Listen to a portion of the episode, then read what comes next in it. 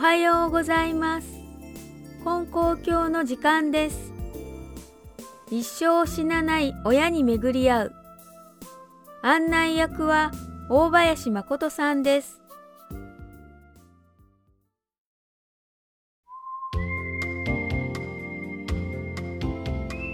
おはようございます。案内役の大林誠です。今日は児童相談所から委託された子供の養育に取り組んでいる兵庫県西宮市金光教航路園協会の武部和歌子さんによるお話です。題して、一生死なない親に巡り合う。我が家は里親家庭として親と暮らせない子供たちを家庭に迎え入れ養育しています。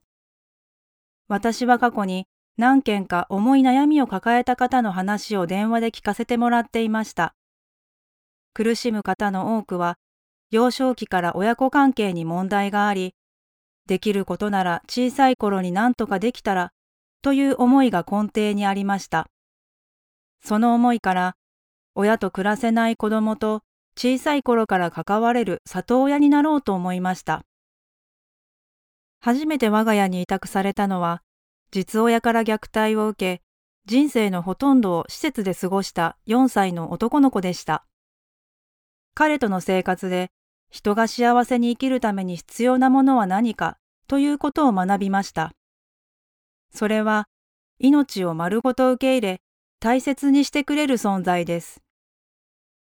彼には辛い生い立ちや過酷な環境による愛着障害の症状が見られました。愛着障害とは、親との絆が持てなかった、または不安定な絆であった場合に起きる生きづらさです。誰とも絆を持ったことがない彼との生活は過酷なものでした。私たちとも絆がないので、こちらの言うことは一切聞きません。叫びたければ何度注意されても叫び続け、危ないことも人に迷惑になることもどれだけ約束しても繰り返しました。思い通りにならないと感触を起こし、手がつけられないので放っておくと、放っておかれることに寂しさを覚え、また感触を起こしました。絆がないので平気で嘘もつきました。心が通い合わない日々が続く中でも、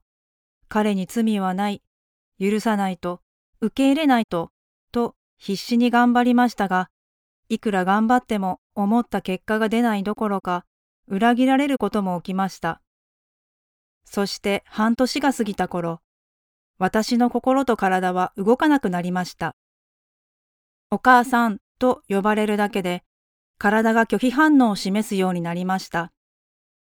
関わることが苦しくて、少し距離を置くと、余計に放っておけないようなことをしてきます。彼は彼で自分を見てもらおうと必死。裏腹に私の心はどんどん離れていきました。不遇な子供を助けたい一心で里親になりましたが、目の前にいるこの子を助けたいという気持ちはもろくも崩れ、理想とされる対応ができず、私は里親なんかできる器じゃなかったんだ、ととても苦しみました。実施の子育てで経験しなかったことばかり起き、夫婦でその日あった彼の問題行動を報告し、なぜそんなことをしてしまうのか、その行動の根底にある原因を探り、明日はどう関わり対応するのが良いのか、毎日毎日何時間も話し合いました。苦しい時は教会に参拝し、先生に悩みを聞いていただき、神前に身を置くだけで心が落ち着きました。参拝すると神様が守ってくださると思え安心ができました。そうやって神様におすがりし安心と心強さをいただくといっぱいいっぱいになった心に余裕が生まれました。夫婦一丸となり全身全霊で彼と向き合い三年経った今少しずつですが私たちとの絆ができ委託当初にあった問題行動はなくなりました。例えば、学校で先生に叱られたことも、嘘をつかずに話せるようになりました。以前なら自己防衛のために嘘をついたり、ごまかしたり、逃げようとしていましたが、最近ではごめんなさいと謝っていけないと思うことをきちんと報告ができるようになりました。間違ったことをしても殴られない、嫌われない、叱られても守ってもらっているという絆と安心感が少しはできてきたのかなと思います。根高教の見教えに、神は人間の親である。信心する者は一生死なない親に巡り合い、おかげを受けていくのである。というものがあります。たった一つ、親との絆がないことで生きづらさを抱えることになります。彼には私たち里親がおりますが、実親との絆が持てず、生きづらさを抱える方に、教会の門を叩いてほしいと思っています。そして、教会の先生を通して、いつでもあなたの命を丸ごと受け入れ、愛してくださる神様に出会ってください。孤独や生きづらさを抱える方がどうぞ安心して生きていけますように。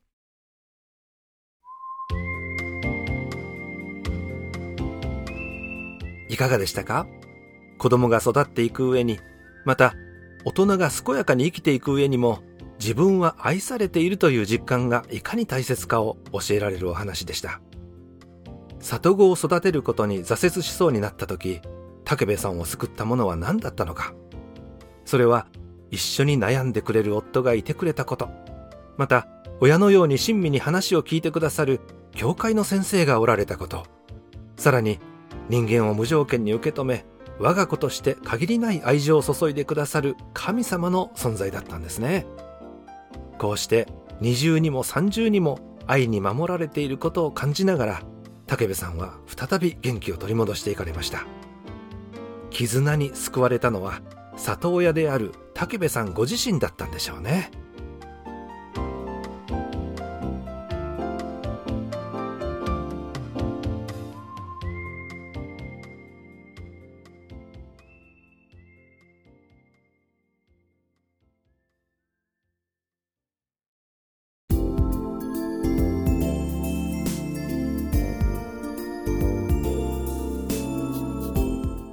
生死なない親に巡り合う。兵庫県金光教航路園協会。武部和歌子先生のお話でした。あなたも喜び探ししてみませんか？金光教についてお知りになりたい方やお近くの教会をお探しの方ご意見ご感想は金光教のホームページからメールをいただくかまたは郵便番号719-0111岡山県金光町金光教本部ラジオ係までお便りをお寄せください今日も放送を聞いていただきましてありがとうございましたどうぞ良い一日となりますように。